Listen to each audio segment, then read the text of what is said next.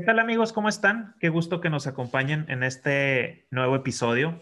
En esta ocasión estamos muy felices porque vamos a poder entrevistar pues, a un miembro de, esta comunidad que todos ustedes conocen, a Juan Carlos, JC, como le decimos todos.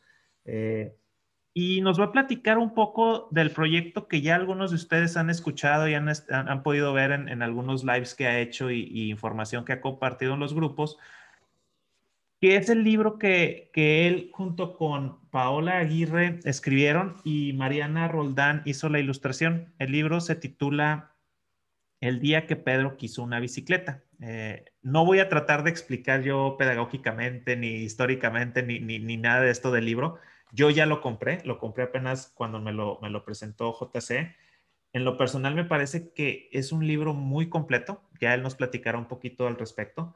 Eh, y bueno, en esta ocasión nos acompaña Ana Laura, Karen, nuestro invitado y compañero y, miembro de, esta gran comunidad JC, y su servidor Alejandro Robles. Eh, quisiera abrir el, diálogo eh, haciéndole una pregunta obligada a, JC y después de esto a Ana o Karen. Aquí vamos a, hacer un poquito de, de, plática muy, muy relajada en el sentido de, tratar de exprimir un poquito lo, que, pasaba por la mente de JC, ¿no? De, cómo llegó a esto.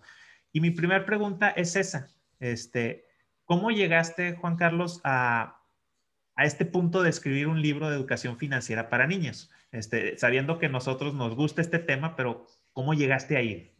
¿nos puedes platicar un poco? Sí, claro que sí, Alex. Muchas gracias este, por dedicarle un podcast a, al libro eh, y mm, digo, muchas gracias a, Ana Karen que están aquí también eh, en este episodio. Y bueno, este, pues mira, eh, yo ya venía desde hace un rato con estas ganas de, contenidos y cuando entré justo a la comunidad de Héctor ya hace algunos ayeres, yo ya traía esta onda de revivir algún blog por ahí que, que tenía medio muerto, eh, me interesó mucho lo que estaba haciendo Héctor. Justo entré a una primera charla de, de autopublicación de contenidos en el Foro Inversiones de ya hace dos años o tres años que fui y, traía por ahí la, semillita. Y pues bueno, Paola, que, pues ella trabaja en la industria editorial, eh, pues de alguna conversación que tuvimos, la verdad chistosona de estas de cómo empezó eh, a ahorrar cada uno eh, en la vida o cómo le fue con este tema del, ahorro de niños, pues teníamos experiencias súper, súper diferentes. Ahí este, yo le platiqué un poco una historia que literal fue como, como yo empecé a ahorrar, que fue que me gané una alcancía en una feria de pueblo, en nuestros juegos de destreza, una alcancía de Snoopy, y pues pues como, ¿para qué sirve esto, no? Pues para meterle monedas. Ah, bueno, pues le empecé a meter monedas. Estaba chiquito, ¿no? Habré tenido unos cinco o seis años este, que me la gané y, y pues fue así, muy casual, muy este, azaroso, esto de que empecé a ahorrar. Eh, y ella me dijo, no, pues que yo no recibí eh, ninguna eh, educación o, algo al respecto del ahorro o, o, de las finanzas personales. Yo le dije, pues yo tampoco yo en realidad fue muy azaroso esto de que recibí una alcancía y un premio y empecé a ahorrar. Y ya de ahí, este, pues se me quedó la costumbre de ahorrar dinero, ¿no? Eh, obviamente, pues yo ya más, más grande, pues estudié una carrera relacionada, ¿no? Economía, y pues más o menos le sé al tema, pero en realidad de, eh, de niño, o de adolescente, pues no recibí formación alguna, ni ella tampoco, y platicando eso, pues vino esta idea de, oye, ¿por qué no se eh, hace algo al respecto? Pues déjame averiguar qué tanto hay de literatura infantil en México, eh, ella que trabaja en esta industria y que eh, específicamente trabaja en la industria editorial dedicada a literatura infantil y juvenil, pues tiene acceso pues, a bases de datos, libros y demás. Y ya que averiguó, pues ella me platicó, me dijo, mira, si hay literatura, pero al menos en México o en, lengua española, está muy tirada al libro de texto o libros informativos que son muy pesados, ¿no? Que, no son fácilmente digeribles y, que pueden llegar a ser aburridos. Entonces, este, pues, ¿qué te parece si, si le entramos con algo este, pues, más didáctico para niños, que no sea tan pesado? y pues, pues nos aventamos, ¿no? De ahí platicamos y empezamos a, a ver cómo le, le hacíamos para contar esto. Y sí fue un proceso interesante, no te voy a mentir. Como economista, muchas veces eh, escribir eh, de cierta forma eh, asequible para cualquier público es complicado. Es una, a veces puede ser muy árida la, economía. Es, que es muy técnico, o sea, a veces puede ser ah. demasiado técnico. Es cómo lo aterrizas al, al, al, al, al piso, ¿no? Que, la gente, al de a pie, al que anda y dices, oye, güey, ¿cómo, cómo lo, lo, lo, transmites? ¿Cómo, ¿Cómo, lograste eso? ¿Cuál fue el, yo creo que fue, fue interesante porque eh, yo al, final de cuentas traté de empezar a, poner todo a manera de ejemplos. Quiero hablar de ahorro, bueno, armo ejemplos. Quiero hablar de inversiones, armo ejemplos. ¿Cómo gastar el dinero? Armo ejemplos. Y, y Pablo a través de esos ejemplos eh, empezó a, a, tejer la narrativa. No decir, bueno, vamos a darle una historia a estos ejemplos, vamos a tejer una narrativa y obviamente pulir, ¿no? Porque ella como editora, que también es, este, pues ella me decía, no, esto no va a funcionar, esto es más de libro de texto, hay que transformarlo y ponerle otro lenguaje, hay que resumir esto, porque realmente es complicado, o sea, poner el concepto de costo de oportunidad, que muchas veces este, ni los adultos lo entienden, ni gente que a lo mejor ya ha estudiado algo del tema, le es complicado. Ahora, aterrizarlo al lenguaje infantil, la verdad es que no es sencillo, ¿no? Entonces, si estuvimos dándole y peloteándote peloteando muchas de estas ideas y, ver cómo podíamos eh, bajarlas, ¿no?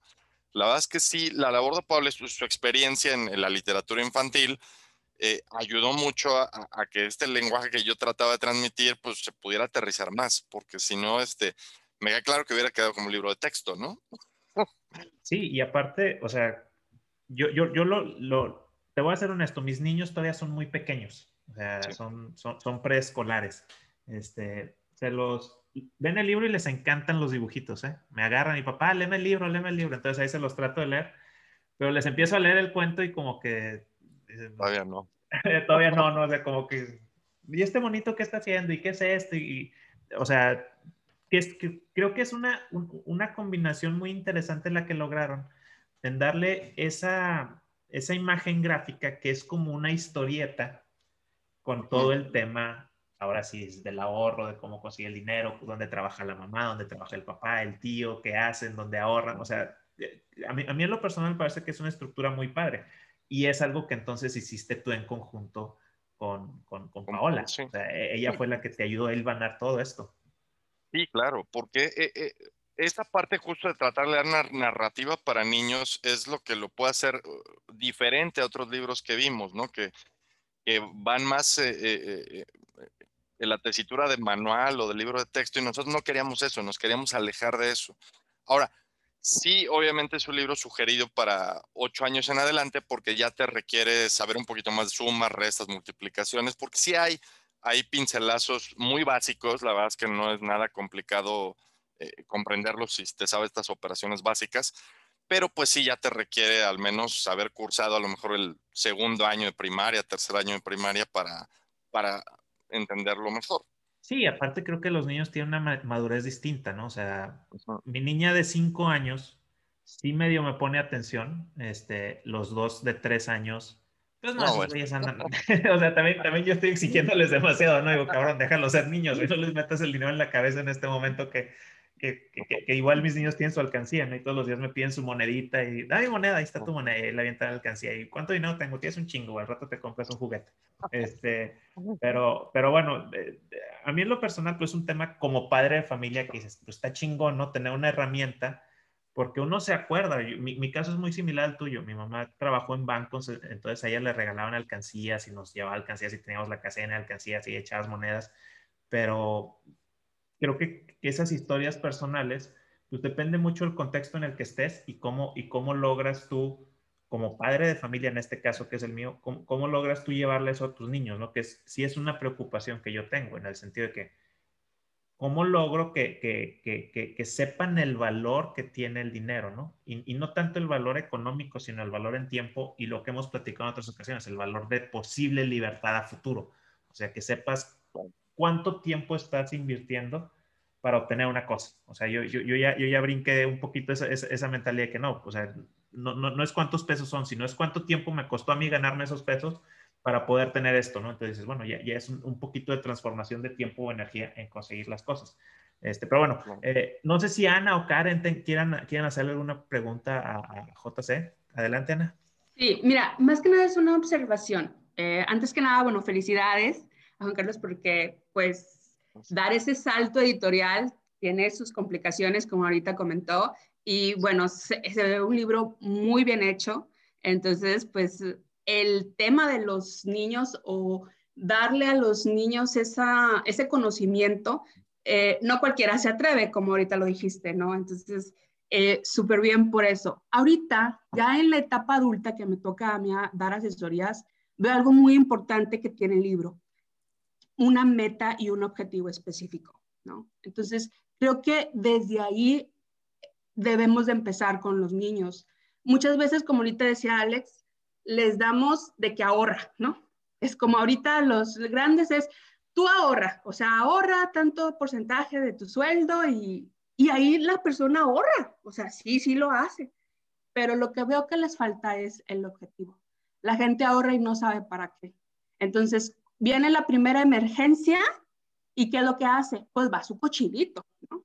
O sea, el niño, por ejemplo, ¿qué es lo que hace? Pues ahí está el dinero, pues saca de su dinero. Y ahí los ves, yo me acuerdo cuando estaba chiquilla, pues, oye, pasaba el del helado, no había, mi mamá me decía que no había dinero, yo tenía mercancía, pues yo tenía un Mickey Mouse, un Mickey Mouse, recuerdo. Entonces, iba y le sacaba el dinero al, al Mickey, ¿no? Entonces, no, no nos preparan para tener un objetivo.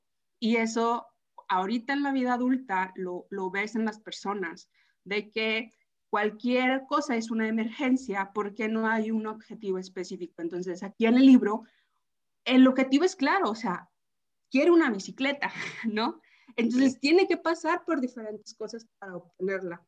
Y tener esa parte es primordial también para los niños, darles, darles objetivos, metas claras de su dinero y que respeten y honren esas metas. Y, y creo que desde allí empezar a, a, dar esos hábitos a los niños les ayudará en su vida adulta para que después no se gasten su dinero en lo primero que se les encuentra, ¿no? Entonces digo, ahí como que es el primer punto que me encantó esta parte del libro. Y el otro punto es eh, en la parte ya de cómo le explicas a un niño, cómo empiezas a generarle un hábito del ahorro a un pequeño, haciéndole acciones también de trabajo, ¿no? Entonces, decirle, oye, no te voy a dar el dinero nada más porque estás bonito y chulo, ¿no?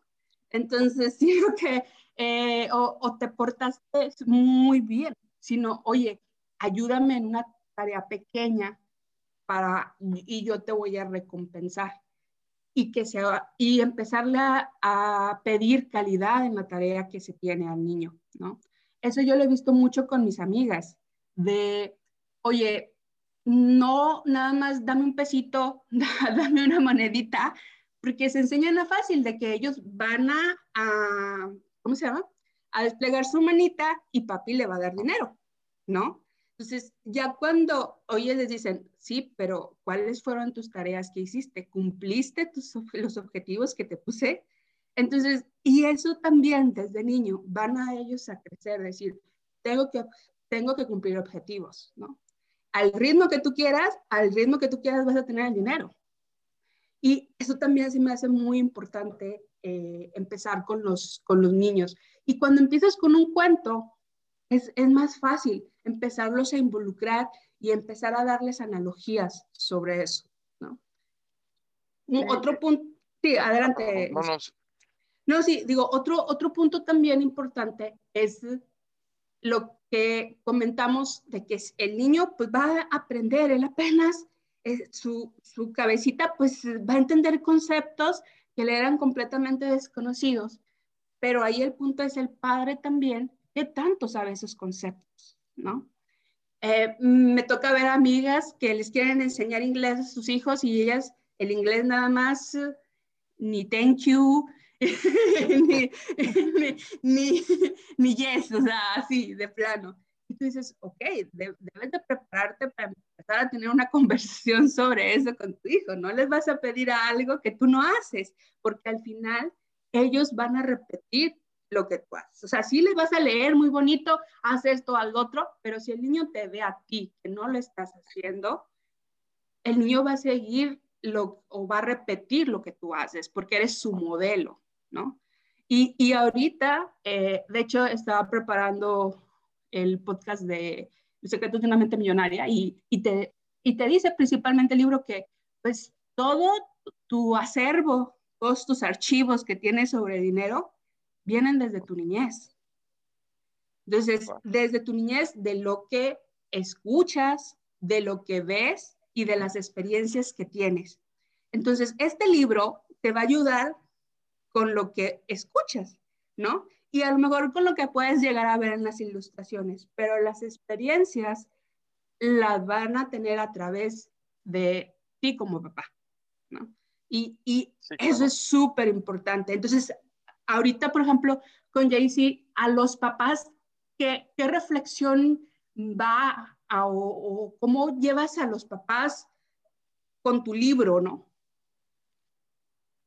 Eh, digo, sobre todo muchas gracias por la lectura que hiciste del libro y, lo que comentas.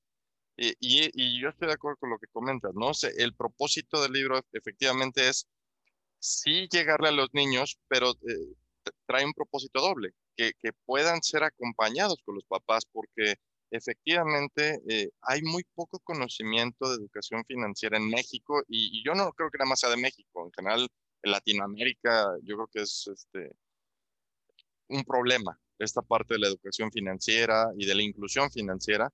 Entonces, si bien el libro está hecho para niños, sabemos o creemos desde un principio que puede ser muy útil también para los papás, para los abuelitos, para los tíos, para toda aquella persona que eh, teniendo o no contacto con niños puede estar interesado y no sepa de este mundo. Entonces, creo que sí el, libro sirve a este propósito de ser un libro familiar, ¿no? Donde cualquiera se puede acercar, verlo y sacar algo útil, alguna lección de ahí que le sirva. Eh, yo justo haciendo investigación sobre este tema de, del desconocimiento que hay de, finanzas personales, eh, saqué algunos datos de, de, la encuesta nacional de inclusión financiera, que en México la última medición es del 2018, y, y justo lo, lo, que veamos es que los tabulados muestran que el 52.9% de la población entre 18 y 70 años no tiene una cuenta de ahorro y solo el 47% lo tiene, ¿no? Entonces, es, eh, o sea, ya te está diciendo ahí que la mayor parte de la población no tiene ni idea, ¿no? De, esta parte, de, de, siquiera de una cuenta de ahorro. Y, esto es más grave en las mujeres, están más desprotegidas todavía porque en el caso de las mujeres, eh, el 54.1% no tiene una cuenta de ahorro, ¿no? Y para los hombres es el 51.5, que tampoco es que digas, uy, qué resultado, ¿no? O sea, e, e, es, es este, la verdad, preocupante. Entonces, con esta pequeña fotografía de ver esta falta de conocimiento, pues sí, el, el libro creo que se hace relevante a nivel familiar, eh, porque justo te, le habla a todo mundo desde, desde un lenguaje muy sencillo. Y como comentas, creo que era importante meterle esta idea de, de para qué quieres ahorrar, ¿no? ¿De qué te sirve? ¿Cómo este, te va a ayudar a, a, lograr este, ciertas metas? Porque es cierto, ¿no? Lo que dices, muchos aprendimos así, ahorrar por ahorrar. Alex, que ya nos contó también un poco cómo empezó, yo como empecé fue de, ah, bueno, pues sí, aprendí, me una alcancía y empecé a ahorrar. Pero nunca te, te dicen na nada más, ni nadie te comenta para qué sirven, ni en la escuela ni, ni en casa, porque la realidad en México es que hablar de dinero es difícil en México. La cultura que traemos, a lo mejor la parte religiosa, algo, hace muy difícil que la gente hable de dinero. Es como muy, este, no sé, a la gente le pena o se ve mal, o, pero hay algo cultural que no nos permite hablar de dinero. Y eso obviamente, pues, generacionalmente se va transmitiendo y transmitiendo, y, y para romper ese círculo, pues hay que empezar a hablar de dinero. Entonces creo que este libro en ese sentido ayuda justo a hablar de dinero de una forma más este, transparente, sencilla. Y, y, ahí, tanto lo que comentas tú como lo que comenta Alex, sí obviamente es bien importante la parte de, del ejemplo, ¿no? O sea, esta parte, eh, y lo hemos comentado, Pablo y yo, siempre el libro es muy bueno, pero tiene que ir acompañado de acciones. Y esas acciones pueden ser desde que eh, tú tengas alguna alcancía en conjunto con tus niños para que sea una actividad que hagan como familia en conjunto, o que a lo mejor tú puedas este, proponer alguna actividad justo para, ah, mira, queremos comprar esto para la casa, ah, bueno, pues entre todos vamos a echarle. Algo que, que justo genere esta cohesión de como familia para hacer actividades en conjunto que vayan encaminadas a las finanzas y que lo hagan de forma divertida. Pues esa, pero esa parte de consistencia y constancia es vital, ¿no? O sea, eso, y, eso ya es eh, de cuestiones de pedagogía que, pues igual leyendo un poquito ves, eh, que es cualquier persona para generar un hábito o una estructura necesita constancia y consistencia. ¿no? Tienes que hacerlo muchas formas de muchas repeticiones y de forma constante, ¿no? Que, haya esa constancia y consistencia para que se haga ese hábito y, se le entienda el propósito y, puedas este, pues, internalizarlo. Entonces, eh, ahí estoy completamente de acuerdo, se necesita ahí la participación de los papás, eh, la participación de los tíos, de los abuelos, de los padrinos, para que obviamente eh, fructifique cualquier esfuerzo. Ahí, este, en esa parte, ojalá que, que los lectores del libro, eh, los papás, los niños, puedan darle ese uso eh, y usarlo como una palanca, ¿no? Dentro de sus familias, que es a final de cuentas una herramienta más. Ahora, sobre el aspecto de, de, trabajo, nosotros lo pusimos más bien como actividades, ¿no? Que, que a lo mejor los papás pueden ponerle a sus niños, no tal como trabajo, sino como actividades, ¿no? Y, fuimos muy enfáticos. La Organización Mundial del Trabajo, algo así. No, no, y fuimos muy enfáticos, ¿no? Los niños no pueden trabajar hasta tales edades. Lo que pueden hacer a lo mejor es tener actividades extra que ellos quieran, tener algún, este, creo que, les permita... Yo, como papá lo hago con mis niños, ¿eh? Este, tienen un cuarto de juguetes, perdón que te he interrumpido. no, no, no, este, pero, pero definitivamente, pues no es un trabajo, o sea, es, a ver, güey, tienes hecho un cagadal el cuarto. Levanta todo tu mugrero, este, y, una vez que levantes todo tu mugrero, ahí te van tus cinco pesos, ¿no? Y ahí andan en chinga, así levantando, ya, ya, ahí está tus cinco pesos, ¿no? Es, esa zanahoria donde digan, oye, pues ya ¿no? Este, dices, ya, ya, ya, están aprendiendo el valor del trabajo. Dices, ya, ya saben que para esto lo consiguen. Y sí, hay algo que a mí como padre de familia sí me, me da gusto. Este, no sé si lo estamos haciendo bien o mal, porque también creo que estamos, estamos a veces, mi niña llega y nos pide algo. Decimos, no tenemos dinero, estamos trabajando. hay dinero. Entonces, no sé qué tan buena sea esa mentalidad de escasez. Ya, ya nos metemos ahí en otras cosas que te dicen los gurús, ¿no? Que, que eso no tiene mucho sentido, o los gurús entre comillas. Entonces, mi esposa y yo estamos trabajando en casa en estos momentos. Este, entonces, bajan los niños este, o, o, se acercan a donde estamos mi esposa y yo y llegan, oye, quiero esto, quiero lo otro. Y tanto mi esposa y yo le decimos, ahorita no podemos estar con ustedes, estamos trabajando porque nosotros necesitamos trabajar para ganar monedas y estas monedas, pues para poderles dar de comer y, todas estas cosas, ¿no? Entonces, ah, ok. Entonces, ¿no, ¿no puedes comprar este juguete? No, no te lo puedo comprar. Ok. Este, y a veces mi niña mayor, pues ella ahorita está en el, en el, en el periodo de, no sé si sea la palabra de dentación, pero se le están cayendo los dientes. Entonces se le caen los dientes, lo ponen en su, en su bolsita del ratón este, y al día siguiente y tiene sus 100 pesos, ¿no? O 50 pesos, lo que sea que le, lo que sea que le demos.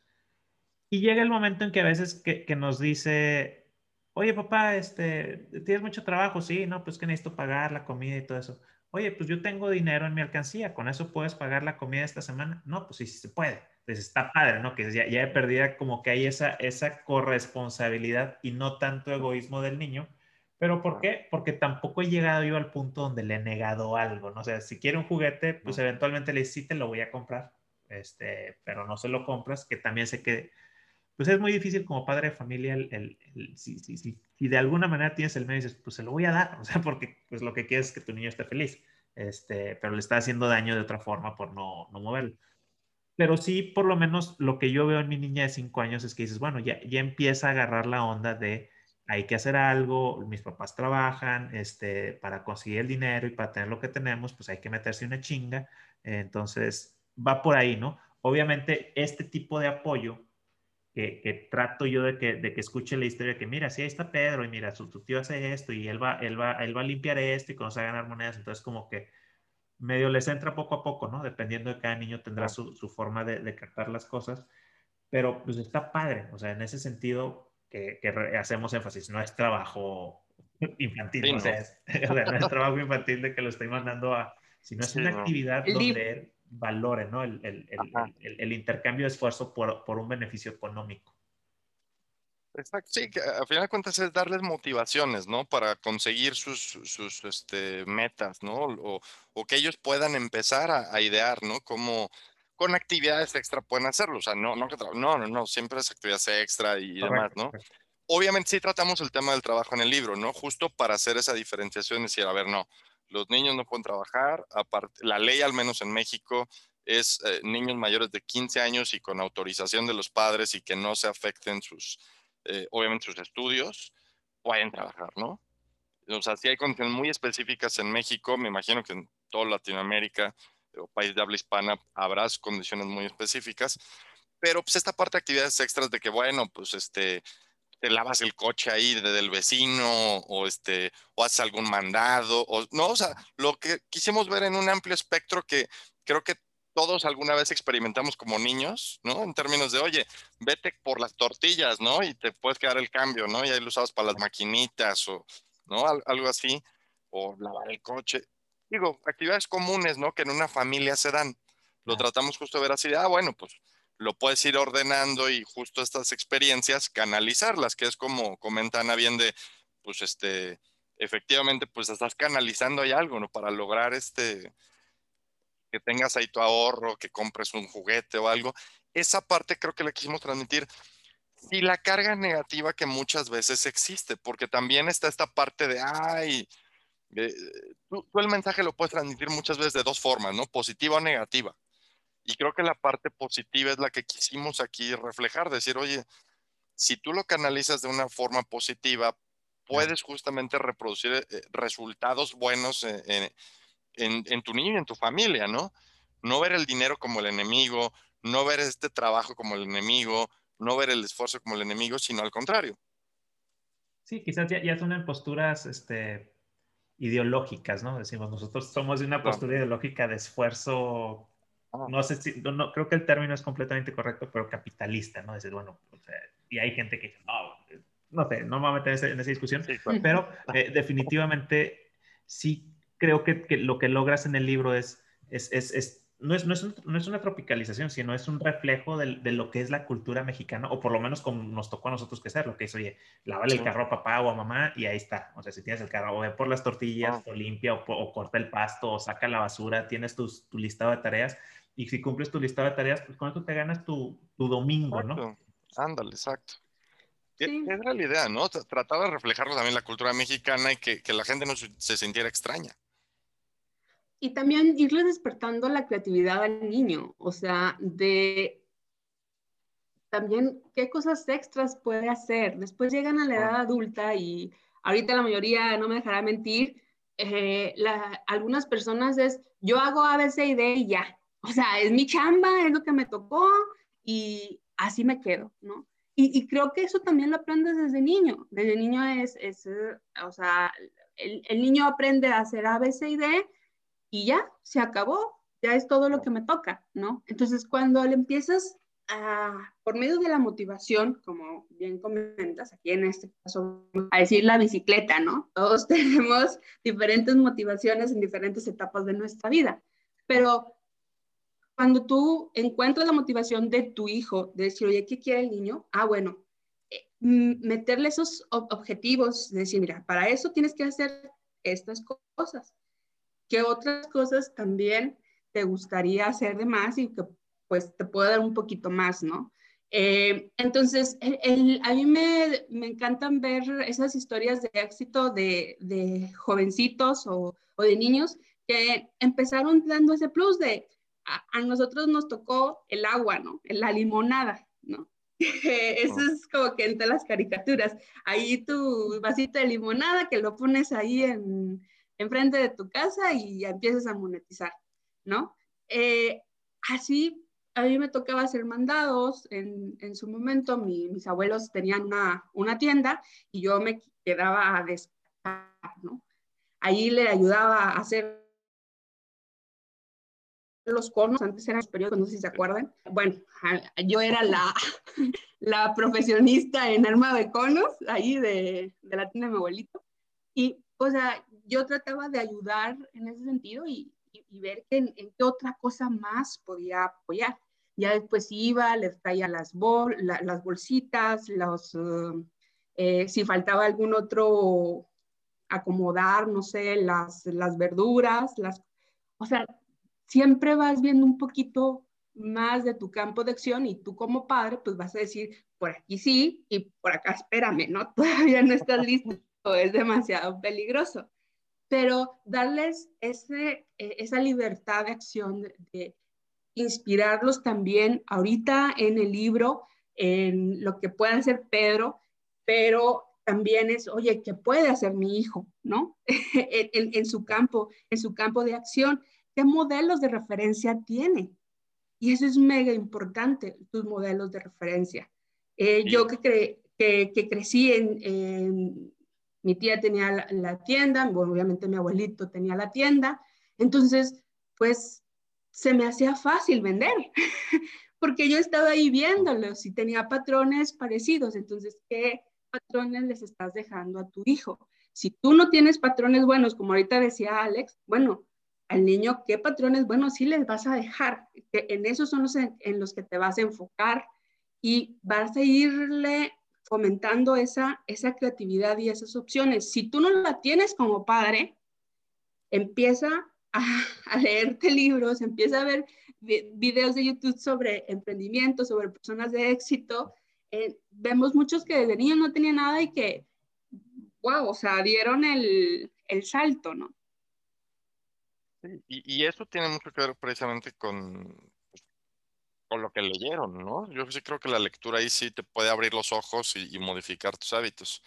Y, creemos en ese sentido cuando planteamos el proyecto, decir, bueno, pues, va a ser una herramienta. Ahí me parece que, esta parte de, de incentivar esta creatividad y, y, que el niño pueda también este, pues generar ideas es algo que es crucial y creo que la infancia es el gran, este, pues es un gran laboratorio para que experimenten, hagan y deshagan, porque pues están en un ambiente de protección, ¿no? Donde pues ya si los papás ven que, a ver, no, espérate, ¿no? no, no, no te vayas tanto para allá, ¿no? O sea, creo que pueden experimentar y justo en estas cuestiones de empezar a conocer un poquito más de una cuenta básica en un banco, este, cómo podrían este, convertirse en un pequeño inversionista o cómo podrían empezar a hacer eh, ciertas cosas. Eh, creo que entre más pequeño lo puedan aprender eh, es mejor. ¿Por qué? Porque van a lidiar toda su vida con esto. O sea, toda la vida de adulto, pues estás lidiando con el dinero. Y desde adolescente, desde niño, en algún momento te atraviesas con que quieres dinero porque necesitas algo o quieres algo. ¿no? Entonces, sea, la medida que tú lo introduzcas de forma natural y, que el niño se vaya acostumbrando a platicar del dinero y a ver cómo se consigue y en qué se gasta, cómo hacer buenas decisiones con el dinero, porque también eso creo que como adultos muchos, este, pues lo hemos vivido, ¿no? De, pues no sabes manejar bien tu dinero y te endeudas o compras cosas que no necesitabas o pues lo gastas en cosas que al rato te arrepientes. Entonces creo que también eh, algo que, nosotros en el libro queríamos era decir, bueno, hay que también procurar que, que, esta primera aproximación el niño empiece a distinguir, ¿no? Eh, para qué sí vale la pena gastar el dinero, para qué no vale la pena. Esta parte de posponer un poquito los deseos en términos de desarrollar un poquito la paciencia, eh, comprender justo conceptos tan poderosos como la inflación y la tasa de interés, que toda la vida le van a servir. O sea, no, no hay uno de estos conceptos que se manejen que no te vaya a servir el resto de tu vida. Y, y, eso es algo que, incluso hasta para escoger una carrera, ¿no? Que muchas veces, este, eh, ya después vas a tener que em, pensar junto con tus papás, eh, oye, de paga pública, este, ingeniería o una licenciatura, este, humanidades o medicina, o sea, todo eso va a involucrar decisiones de dinero, ¿no? Entonces, introducirlos desde pequeño al tema, no nada más del dinero del ahorro per se, sino todo lo que hay alrededor en términos de las decisiones que tomas. Yo, yo creo que es algo bien importante que en este libro tratamos de, de ayudar, ¿no? De decir, bueno, una pequeña pizca, ¿no? Por ahí de información para que de ahí, pues como hilo de media, pues la gente pueda ser curiosa. Sí, pues como dices, JC, pues es, o, como yo lo veo, es, pues es el primer escalón, ¿no? Es la base. Este, quisiera pasarle la palabra a Karen, que, que la tenemos un poquito ahí en, en, el rincón. A veces nos soltamos, y, pero Karen, por favor, si algo que quieras aportar, comentar, preguntar, bienvenida.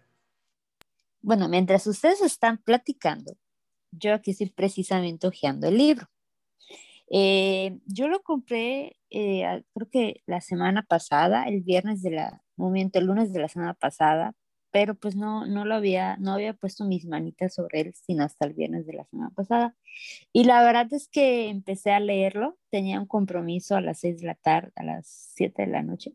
Empecé a leerlo como a las seis y la verdad me piqué, me piqué y no quise soltarlo hasta que lo terminara de, leer y ya eso se terminara, o sea, me apuré para poderme haber compromiso porque quería saber en qué terminaba la historia de Pedro. No les voy a hacer un spoiler en qué, en qué termina, pero sí les quiero comentar que, y bueno, antes que todo, una enorme felicitación a JC porque de verdad yo he tenido otra idea sobre el tema, o sea, sí intuía sobre qué iba a tratar el libro, desde luego, ¿no?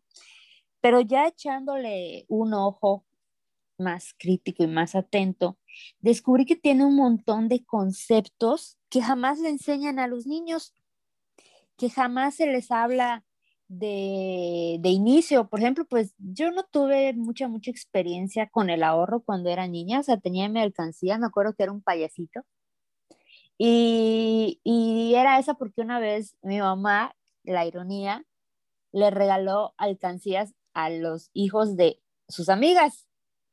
Y yo las vi sentadas en la mesa y yo dije, ¿y para mí? No, pues para ti no compré yo. Ah, bueno, pero aún así me gustó esa. Y ya después me la compró.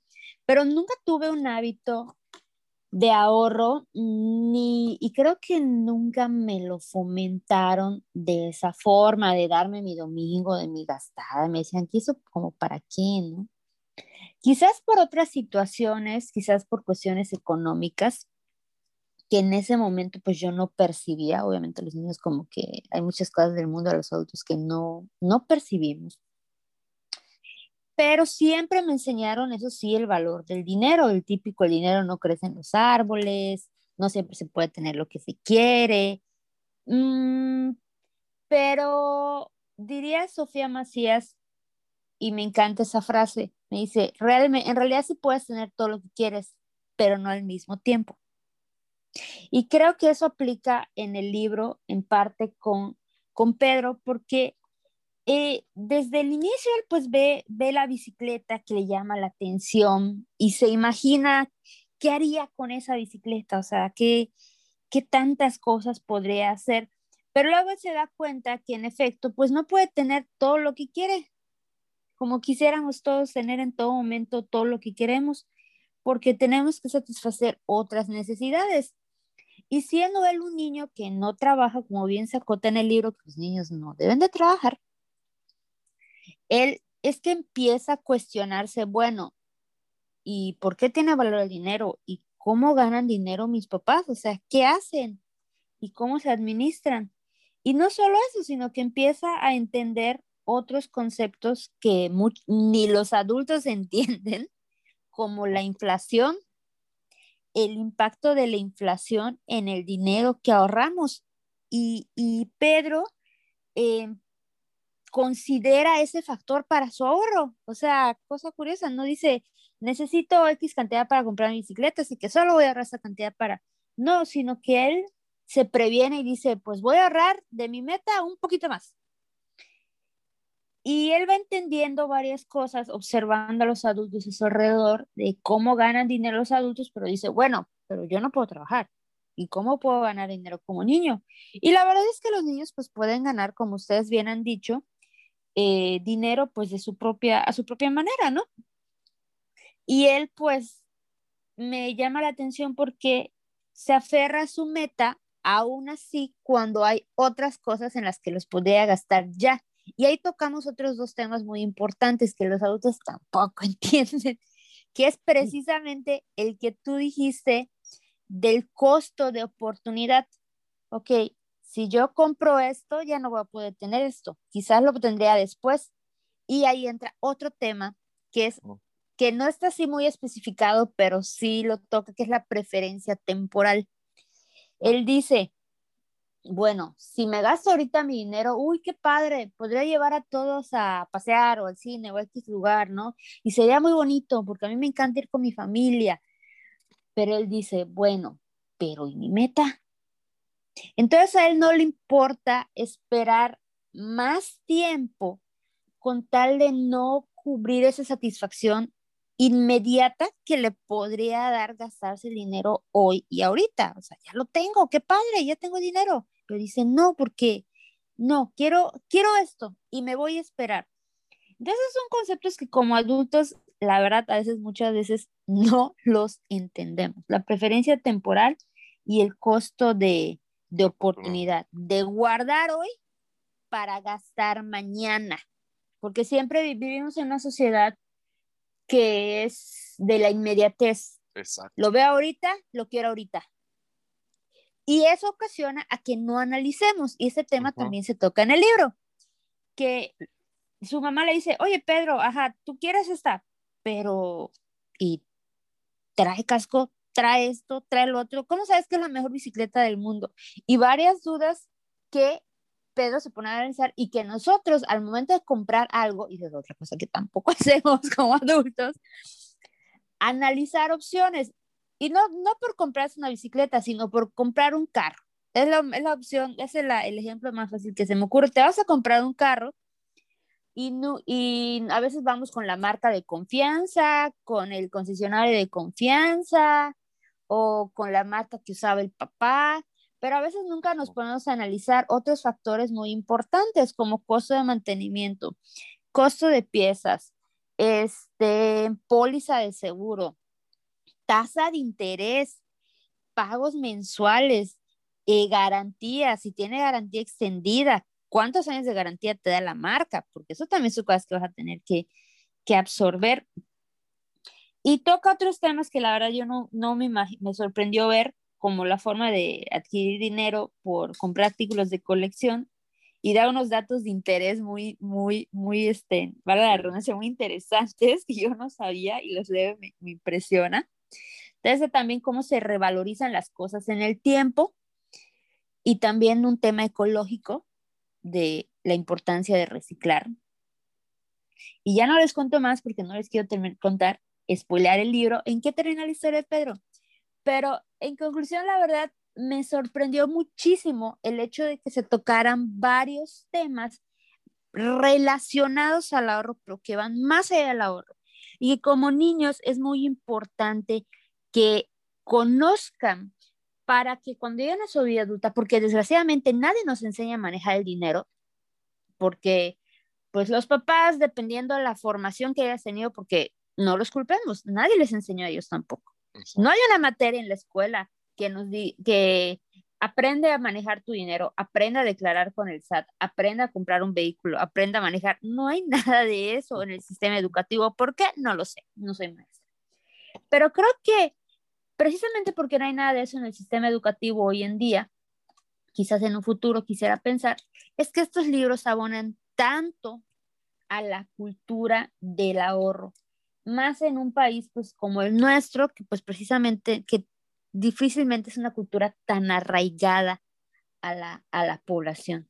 Entonces yo creo que es un libro muy completo, quizás no para niños tan pequeños como decía Alex, pero ya para niños que ya empiezan a recibir la gastada y empiezan a, bueno, pues yo quiero ahorrar, y pues yo lo hacía, yo quiero ahorrar, no sé, porque me quiero comprar mm, ¿qué les, puedo decir? Un juguete, ¿no? O me quería comprar un cassette de un artista que me gustaba, o unas cartas de colección, lo que me acuerdo que coleccionaba de niña, ¿no?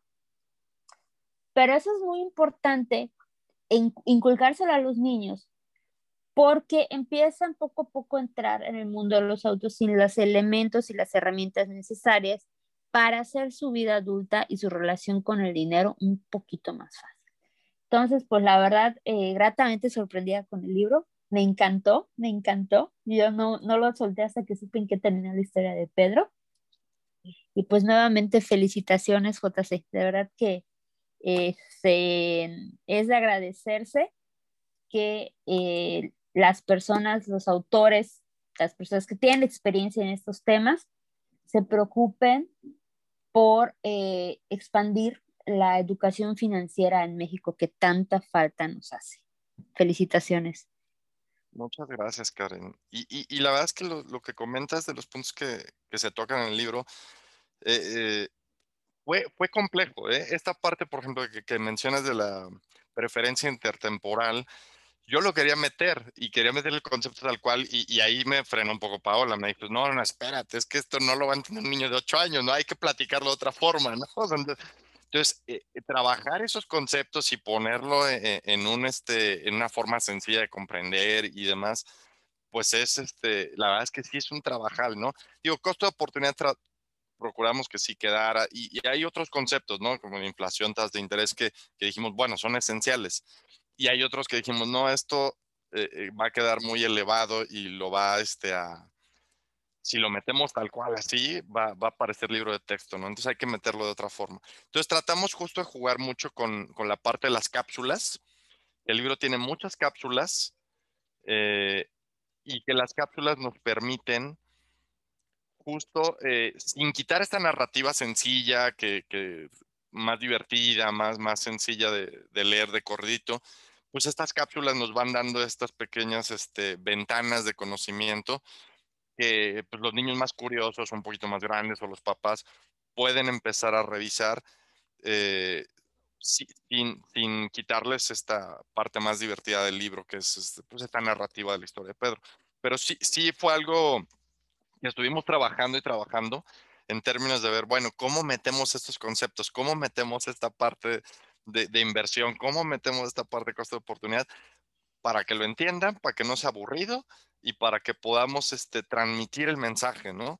Entonces ahí sí hubo un juego bien interesante y, creo que la ilustración con, con, la narrativa y cómo se hicieron estas cápsulas ayuda muchísimo, ¿no? Porque, porque sí es eh, realmente pensarlo en, en, en, en algo que, que, se aproxime a los niños de una forma pues agradable, sencilla, que no lo vean como de texto, como libro de texto, sí es, es complejo.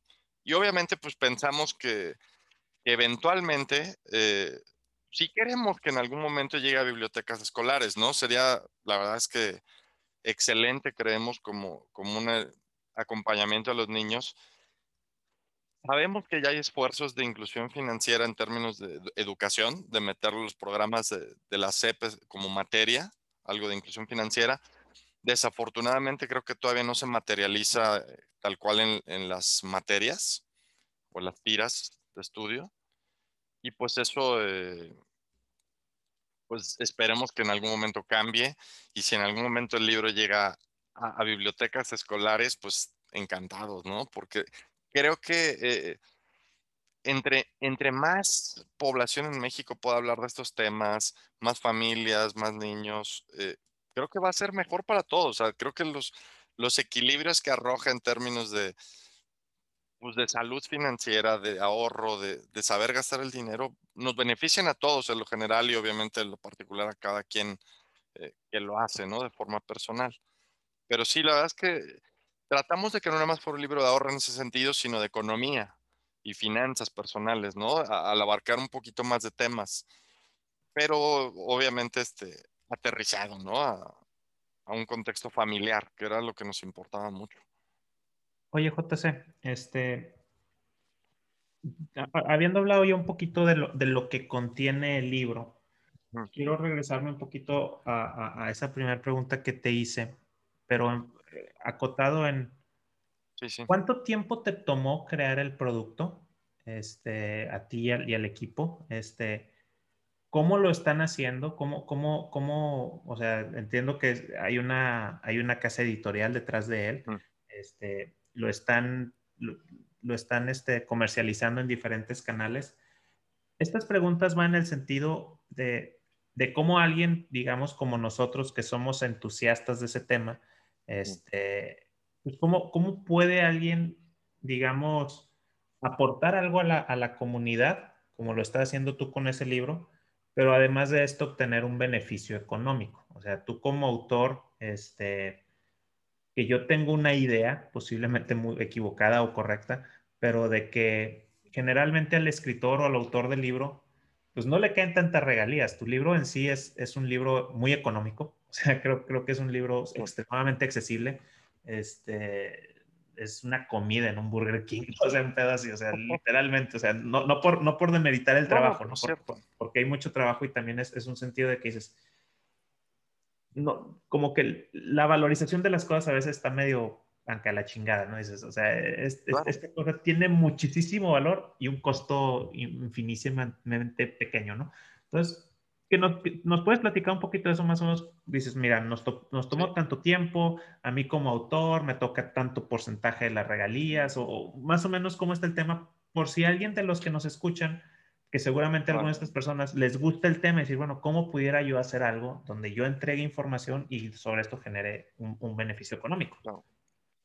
Sí, Alex, eh, y súper interesante la pregunta y, relevante, ¿no? Porque obviamente eh, creo que ahora mucha gente está inclinada a esta parte de generación de contenidos y a veces tiene dudas. Eh, en, en, principio, yo sí te lo comento, yo desconocía mucho de la industria editorial también, o sea, es mi primera aproximación a la industria editorial. Y mira, estoy gratamente sorprendido por el tema de, de, descubrir todo el trabajo que hay detrás, ¿no? Que yo lo desconocía. Ahora, eh, respondiendo a la primera parte de la pregunta, que es cuánto tiempo nos tomó generar esto, eh, pues aproximadamente yo sí te diría que como de principio a fin, de, ahora sí que hasta que se publicó ya dejó la imprenta, ¿no? Ya con los ejemplares, yo creo que más o menos un año, un poquito más de un año. Eh, entre la parte de escribir el texto, yo creo que de la primera versión que hicimos, eh, pues yo creo que sí fueron como unos ocho meses más o menos, porque obviamente va la parte primero de, oye, pues cómo lo vamos a hacer, ¿no? Y vamos a esquematizarlo y vamos a sacar la estructura y cómo vamos a contarlo. O sea, toda esa parte creativa tiene su chiste y toma su tiempo. Y obviamente, pues sí fueron este, muchos rebotes, ¿no? Con Paola de cómo lo contamos, y este ejemplo, y cómo lo metemos en la narrativa y el personaje. O sea, esa parte creativa yo creo que varía mucho. Y varía mucho, obviamente, tanto por, por el, cada autor, por el tema que tocas, y sobre todo en estos libros informativos, porque es un libro informativo, eh, esta parte de aterrizar conceptos a, un lenguaje y a un cierto público, no, es este, así como enchilame otra gorda, ¿no? Es o sea, sí tomó su tiempo. Yo aprendí mucho eh, en ese sentido de Paula, que tiene experiencia como editora, y, y que ese aprendizaje obviamente pues no se adquiere de la noche a la mañana, ¿no? Tienes que trabajarle y trabajarle para poder eh, eh, comprender a qué público le estás hablando y cómo tienes que traducirlo. Eh, ya como tú lo ves procesado y, publicado, dices, ah, no, pues está muy fácil hacerlo, no, hombre. Pero ya al momento, en serio, de trabajarlo y empezar a, estar moviéndole a los textos y cambiándole y demás, pues te das cuenta de todo lo que hay detrás, ¿no? Porque estás ahí dándole. Eh, en la parte obviamente de, ilustración, pues conseguir un ilustrador que pueda reflejar lo que tú piensas del texto, también es una chamba que, el editor se encarga y que él tiene que, obviamente, el abanico de ilustradores que tienen y, de saber sus trabajos y cómo puede eh, casar mejor con el texto, pues también tiene su chamba, ¿no? De buscar y seleccionar un buen ilustrador. Entonces, si hay un, gran trabajo detrás, incluso hasta el papel que escoges, si va a ser pasta duro pasta blanda, porque los niños, este, pues son más curiosos y lo pueden doblar y hacer ese, y si les das pasta dura, pues en una de esas lo descuadernan de, un, de una. Entonces, todo es, o sea, todo eso tiene un trabajo detrás que, que uno no conoce y que te lo voy a, te voy a ser muy sincero, creo que en México está infravalorado. O sea, sí, el, el precio del libro en realidad no es, no es caro, es, un precio bastante accesible. Eh, si tú ves un libro similar de, este tipo infantil en Estados Unidos, te cuesta el doble o el triple de precio, ¿no? Y no nada más, ah, digo, Estados Unidos lo pongo como referencia porque es el país que siempre usamos para referir, pero te aseguro que si lo vemos en comparación con España o Colombia Argentina, también está barato el libro en México, o sea, es un precio muy accesible. Yo creo que eso tiene más bien que ver con el mercado en México, que, es un mercado chiquito para lectores, porque no hay muchos lectores en México, desafortunadamente. Entonces eso también eh, le baja e, el precio a las cosas, ¿no? No hay demanda, ¿no? Si tienes poca demanda, pues hay que estar bajando los precios, pero, pero bueno, eh, yo sí como he visto este trabajo y ahora sí que después de tanto tiempo que estuvimos trabajando en él, sí creo que la industria editorial eh, en México se le castiga mucho. O sea, eso sí, no lo, no lo puedo decir. Ahora, no es un negocio que te va a hacer rico, Alex, en ese sentido. Eso es lo que te digo. Creo, creo que es un tema de satisfacción, de trascendencia, pero que digas, putas, este fue el negocio de mi vida. Por todo el tiempo que le metiste, dices, cabrón, terminé pagando. O sea, creo que, o sea, si, si, tú valoras tu tiempo, que dices, si esto lo claro. estás haciendo, produciendo X, Y o Z, rentable, rentable no es. O sea, lo, que estás haciendo es, es, un acto de, de, beneficio a la comunidad. Tampoco verlo así como que es la Madre Teresa de Calcuta. Claro, Pero económicamente es, es, complicado, ¿no? Ah, no, claro. No, no te vas a ser millonario escribiendo este tipo de textos, me queda claro. Si vas a recibir una regalía, normalmente la industria editorial maneja regalías diferentes según si eres un autor conocido o no, obviamente, ¿no? Entonces, ahí te manejan, sí, un contrato, normalmente son contratos de 5 o 10 años, ¿no? Donde tú firmas como autor y cedes obviamente los derechos para que la editorial pueda publicar, pueda reimprimir, pueda, este, pues, digo, le, das una sesión de derechos con tu contrato. Eh, te digo, son entre 5 y 10 años los contratos y obviamente la editorial pues adquiere estos derechos para poder publicar, imprimir, revender incluso los derechos si algún otro país quisiera publicarlo y a ti te pagan por eso, ¿no? O sea, tú recibes este, algún pago si alguien este, compra los derechos en otra editorial en otro país. Sí, te pagas un porcentaje. En, ese sentido, digamos que es semipasivo porque te dices, bueno, ya hice mi chamba. O sea, ellos, yo, creo, yo creo que es una relación este, buena en el sentido que ellos están asumiendo el riesgo.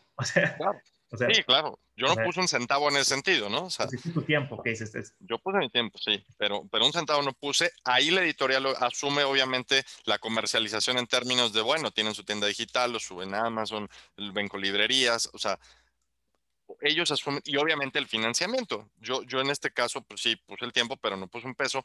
A, a mí en este contrato eh, me dieron un pago, ¿no? De, a ver, bueno, eh, ya se terminó el libro, te va un primer pago eh, como un adelanto, posteriormente viene un segundo pago este año, y a partir de ahí ya viene este, la parte de regalías, que, como al menos yo lo tengo en mi contrato, es de forma anual, es un porcentaje, no es un porcentaje alto, ahorita no lo puedo decir por cuestiones de confidencialidad, pero sí puedo decir que va entre un 5 y 10%.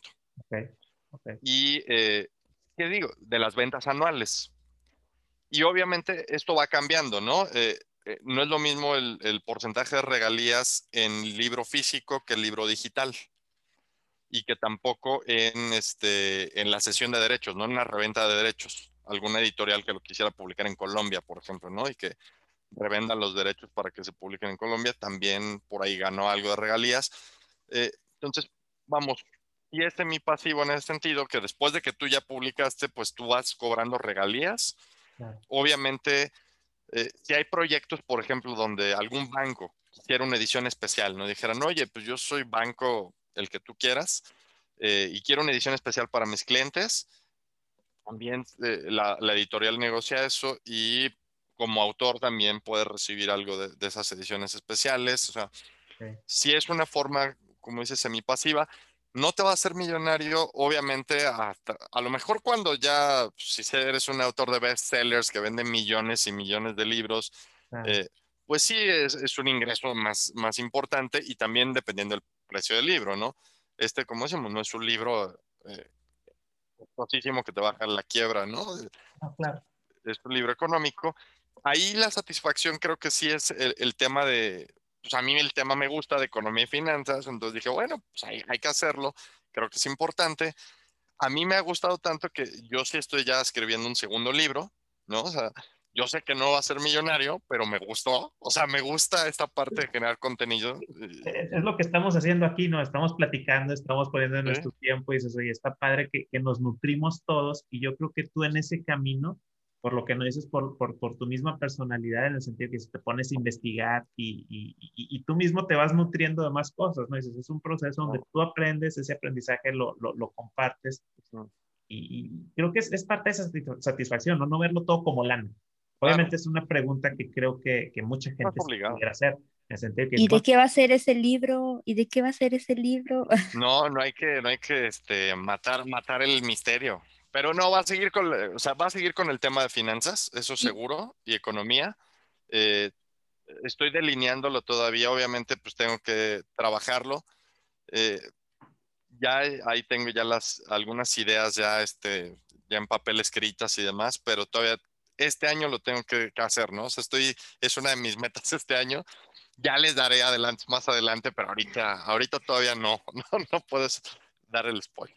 Y, por ejemplo, ahí Juan Carlos, eh, ¿lo piensas seguir haciendo con editorial o, o piensas más adelante hacerlo por tu cuenta, como en Kindle, por ejemplo?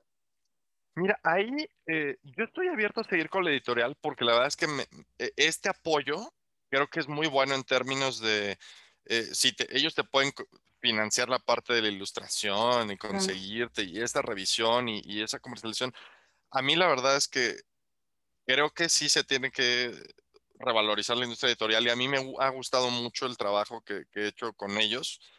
Eh, ahora, si en algún momento no se puede, eh, yo lo haré como tu publicación. Sí, claro, ¿no? Claro que lo he pensado en principio yo sí quisiera seguir trabajando con ellos. Yo sé que a lo mejor en términos económicos, eh, en una autopublicación podría irme mejor en términos de que la ganancia completa es mía, aunque yo tenga que hacer la inversión inicial.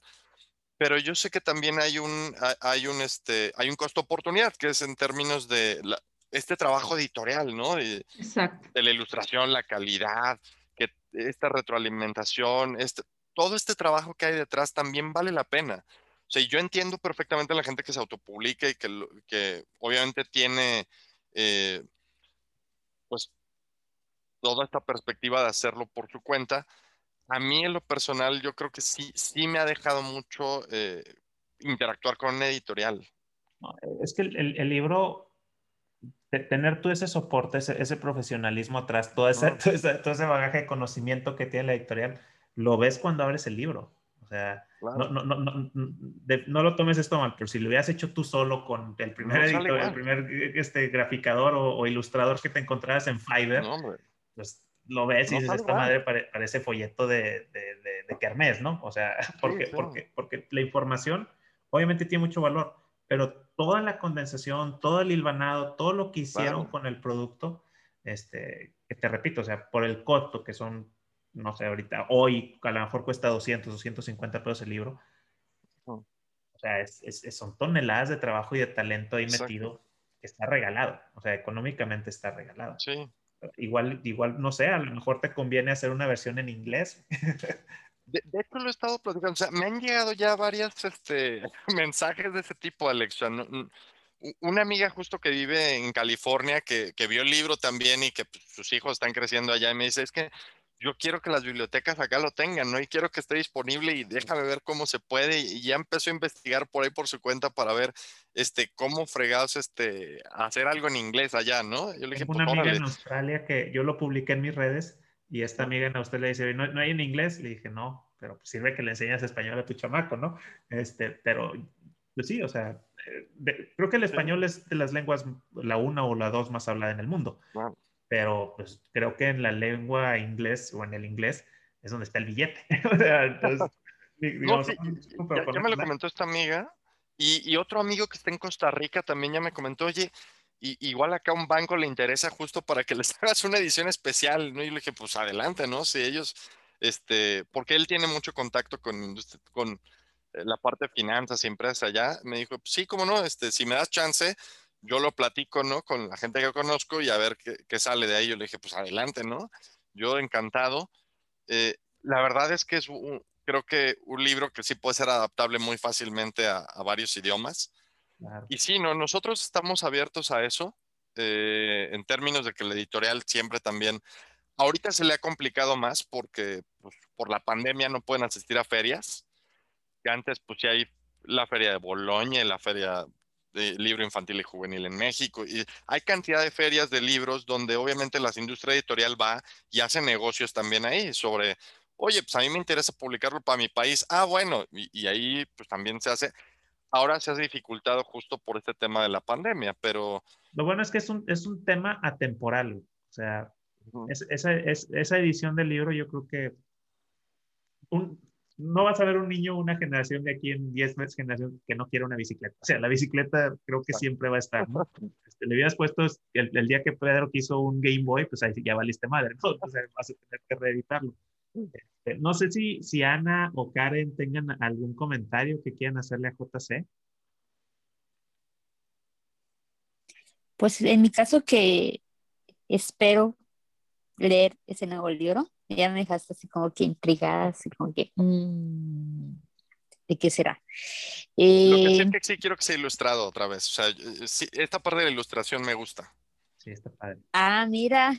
Oye, eso está, eso está padre. Bueno, de hecho, pues como que, como que de adulto nos acostumbramos a leer puro texto, pero a veces como que leer un libro ilustrado como que trae, es esa, sopita caliente para el alma, no sé cómo expresarlo, que se hace muy bonito leer algo, algo ilustrado. Y de hecho, pues las ilustraciones del libro a mí me encantaron.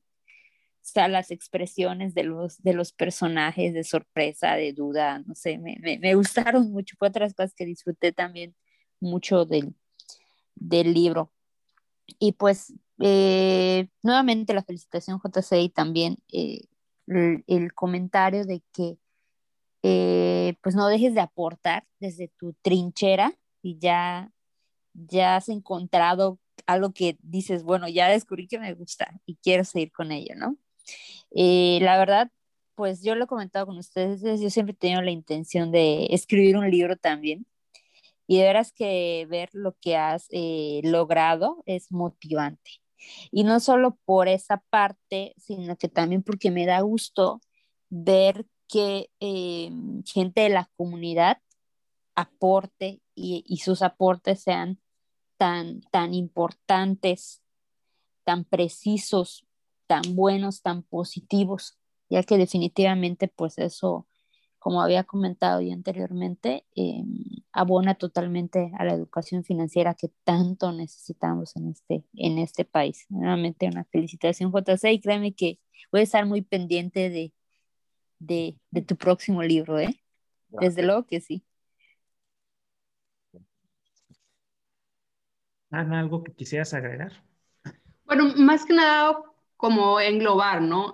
Aquí eh, en el libro podemos ver dos, partes. Una, eh, el libro en sí, el mensaje que deja el libro, que pues eh, tanto para adultos como para niños, la parte del ahorro o, de generar ese ahorro, ¿no? no solamente recibir el dinero, sino también tú empezar a ahorrar para no gastar de lo que ya tienes. Y el otro punto es monetizar un libro, ¿no? Creo que estábamos muy enfocados, o al menos en, en las comunidades veníamos platicando más sobre autopublicación de libros, porque la mayoría pues no tiene tanto acceso a las editoriales. Las editoriales sí son más eh, ahí con, con, sus procesos de selección. Eh, y ahora ver este mundo editorial, cómo se maneja, que ahorita no lo platicó Juan Carlos, pues también es muy interesante. Entonces, creo que hacer un mix de, de ambos, pues eh, nos puede dejar unos rendimientos pasivos de, de corto y de largo plazo, ¿no? Eh, ahí como ahorita decía Juan Carlos, a lo mejor el corto plazo pues no vas a tener el saborcito, pero a lo mejor ya en el largo plazo que también él tenga más exposición, tenga más renombre en cuanto va a seguir publicando, pues va a ser una, una bola de nieve positiva, ¿no? Y pues, ¿por qué no? A lo mejor si se decide a autopublicar, a lo mejor otro tipo de libros, pues también tiene ahí ya ese respaldo de lo que ha hecho, ¿no? Y que una editorial eh, te haya publicado algo, pues tiene mucho más renombre que tú hacerlo solito, ¿no? Eh, eso también es muy, muy importante, lo que ahorita hablábamos, pues costos de oportunidad. Ahorita se me hace importante que tienes una editorial atrás de ti, que te das todo ese apoyo, la mayoría no lo tiene, y ese renombre que te va a estar dando, mejor ahorita no tenemos lo de las ferias, pero más adelante se pueden dar.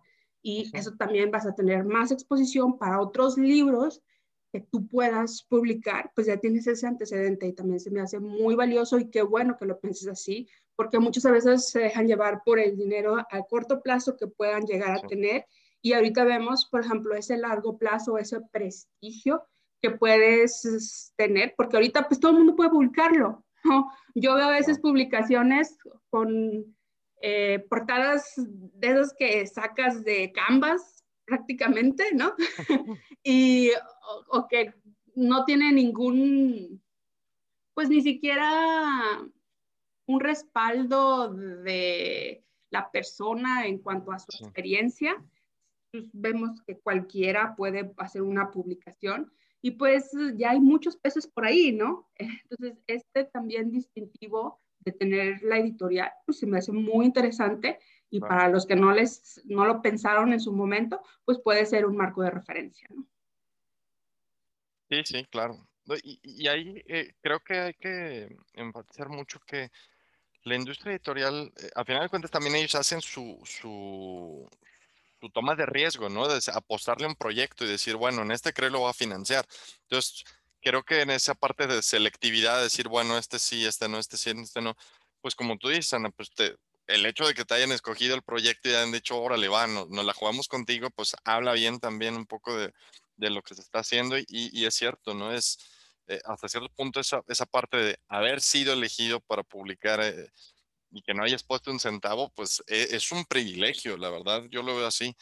También hay que comentar, no, no lo señalé, pero el proyecto a través de la editorial se metió a una convocatoria del FONCA, de, creadores y, pues salió seleccionado. Entonces también tiene, fondos del FONCA que creyó en el proyecto y que, lo financió. Entonces, pues bueno, ahí hay varias, este, pues, un poquito de señales de que va, por el buen camino, ¿no? Que, tanto la editorial como el FONCA hayan creído en el proyecto, la verdad es que para mí es, me da mucha alegría y por eso yo en principio también quiero seguir trabajando con una editorial definitivamente. Este, JC, nuevamente muchas gracias. Este, muchísimas felicidades. Eh, y, creo que nos, nos has ayudado mucho nosotros a entender un poquito más de ese, de ese, camino. Eh, y también te creo que vas a ser muy hermético porque desde el día que nos dijiste que estabas escribiendo un libro te preguntábamos y no, no soltaste prenda, güey, nada, nada, ni poquito, güey. Entonces, este, está bien, ya, ya nos dejarás ahí con la, con la duda. Este, es claro misterio, Alex. E, e, es, es misterio. Y, y, bueno, este, nada más, un libro de momento lo pueden adquirir en Amazon. Sí, está en amazon.com.mx, o sea, la, tienda de México. Ahí buscan el día que Pedro quiso una bicicleta. Eh, está también ya en Apple Books en la versión digital. O sea, ahí yo sé que no todo el mundo tiene Apple, pero pues pueden este, conseguirlo ahí. Y también la tienda de la editorial eh, es eh, sitclick.com, es eh, click con K, CK. Click.com. Como se les dejamos los, los enlaces en, en, la descripción del, del episodio. Este, SitClick.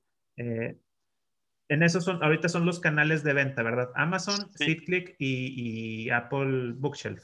Ajá. Y también también está, me parece que ya en una librería de la Ciudad de México digital que se llama Libronautas, que también te lo, te lo envían, ¿no? O sea, te mandan el libro físico, pero ahorita por la pandemia está en digital la librería, ¿no? Se llama Libronautas, también por ahí lo pueden conseguir. Este, y bueno, les agradezco muchísimo. Muchas gracias tanto a Ana, Karen, a ti, Alex, por la oportunidad de platicar un poquito de este tema, del libro, del proyecto. Yo, este, obviamente lo comento, el trabajo es en conjunto, pues obviamente sin la editorial, sin Paola, sin Mariana, eh, toda la gente que estuvo detrás del libro, pues no hubiera tocado eh, la luz, el proyecto, obviamente el apoyo del FONCA.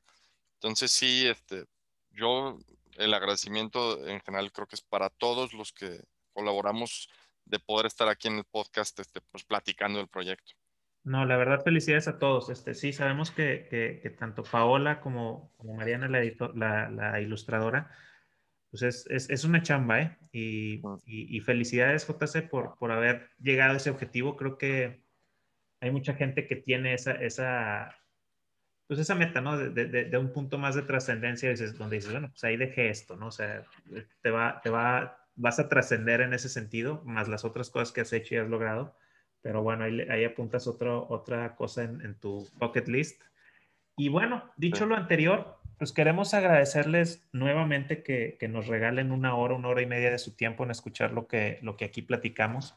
Eh, si algo de lo que les decimos les aporta valor y creen que pueda ayudarle a alguien más, pues les agradecemos que compartan este, este podcast, que se lo recomienden a sus amigos, a sus primos, a quien ustedes digan, creo que él puede servirle algo de lo que, lo que aquí platicamos. Eh, si, es, si nos escuchan en Apple Podcast o en alguno de estos canales donde se puede dejar reseñas, nos ayuda para llegar a más gente. Eh, también tenemos nuestras redes sociales que estamos en Facebook, nos encuentran en un grupo ahí en Ahorro, Inversiones y Fortuna, donde hemos hecho uno que otro tutorial de cómo hacer diferentes cosas. Eh, todo, esto, todo esto enfocado en, en, cómo generar recursos de diferentes formas, cómo, cómo cuidar nuestros recursos también. Este, tenemos ese canal de Facebook, también nos encuentran en Telegram, donde ahí van a poder platicar con nosotros y preguntarnos cualquier cosa. Ahí estamos todos. Eh, y de los que no están aquí en el, episodio también. Tenemos nuestra página de internet, inversionesyfortuna.com. En inversionesyfortuna.com pueden encontrar los enlaces para, para nuestros diferentes canales. Yo creo que ahí también les voy a poner los enlaces para, para el libro de, de, de, JC, que ahí lo puedan encontrar directo en, en SeedClick y Amazon y, y, este Libronautas, creo que se llama. Sí. Y, y bueno, este, pues gracias a todos. Esperamos que este episodio les haya, lo hayan disfrutado tanto como nosotros aquí en estas pláticas que nos aventamos de vez en cuando. Y que tengan un excelente día. Nos gracias por escucharnos. Nos vemos. Gracias. Hasta luego.